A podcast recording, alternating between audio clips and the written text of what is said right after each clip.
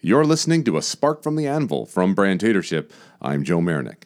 My friend who was a printer used to have this saying You can have something good, cheap, or on time, but you can only pick two. And when it comes to printing a brochure, direct mail piece, or really any creative job in any medium, that statement holds true. You can have something good, cheap, or on time, but you can only pick two. And that was his way of guaranteeing a successful project. In other words, you can have something good and cheap, it's just going to be late. And if you have something good and on time, well, then it's going to be really expensive. And if you have something that's cheap and you want it on time, well, then it's not going good very fast. Now, that's always concerned me because why is that considered a successful project? Why can't we have all three? I guess I'll put it this way working really hard on a project does not guarantee that your project or idea will be any good. Doing it fast does not mean it's going to be any less of an idea. Some of the best ideas are the simplest. And as a creative team gets seasoned, they're able to get to better ideas faster. And as for cheap, the most dangerous of the three, just because it's cheap doesn't make it better. The old wives' tale of you get what you pay for comes to my mind.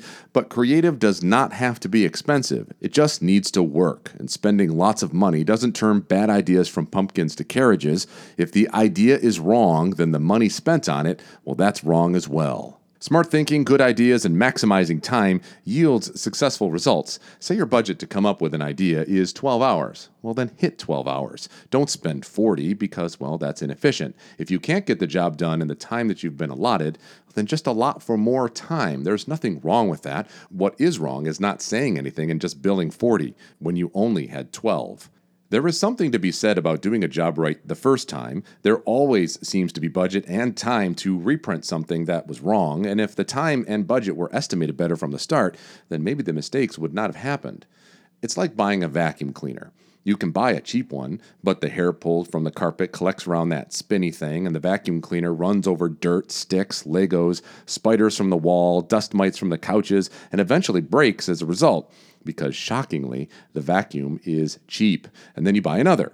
So you can get all the hair pulled out from the carpet, which collects around that spinny thing, and the vacuum then runs over dirt, sticks, Legos, spiders from the wall, dust mites from the couches, and eventually breaks. Because shockingly, the vacuum is cheap.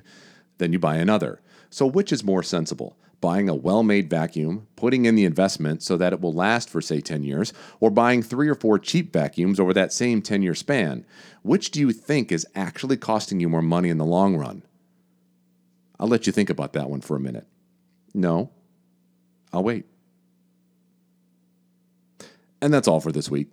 Next time, we'll close out the summer. For Brandtatorship, I'm Joe Marinick.